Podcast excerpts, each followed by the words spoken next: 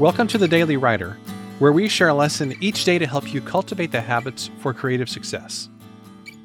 We've talked many times on this podcast about the need to learn from others, whether it's being part of a mastermind, reading books, attending a conference, or something else. It's vital that we all put ourselves in a learning posture.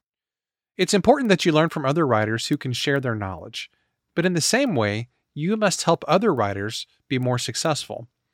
There are plenty of people in your orbit who would love to achieve your level of success, whatever that level might be. Even if your only level of experience is starting a blog, there are plenty of writers who would love to learn how to do that. Don't dismiss your skills just because they seem common.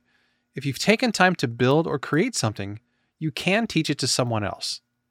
Now, it doesn't mean you have to label yourself as a teacher or set yourself up as some big expert. It just means that you're sharing what you've learned. You can do this on social media, your blog, an email newsletter, speaking, and so many other ways.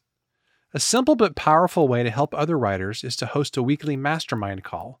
Now, I've been a part of a writer's mastermind group for years. Each week, we meet on Zoom and talk about our successes and challenges.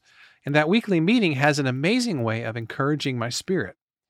It also helps the other writers because they have challenges of their own.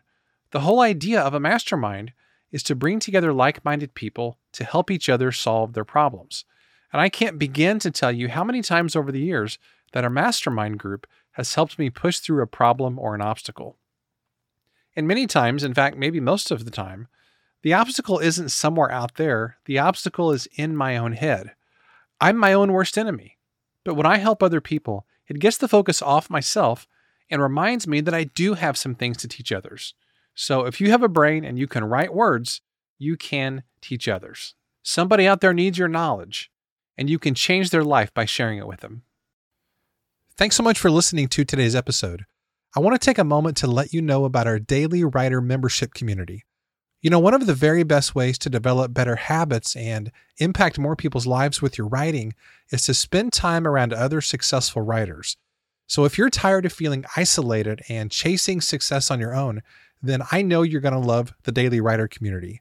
For years, I searched for the kind of writing community that I would want to join, but I could never find what I wanted, so I created my own.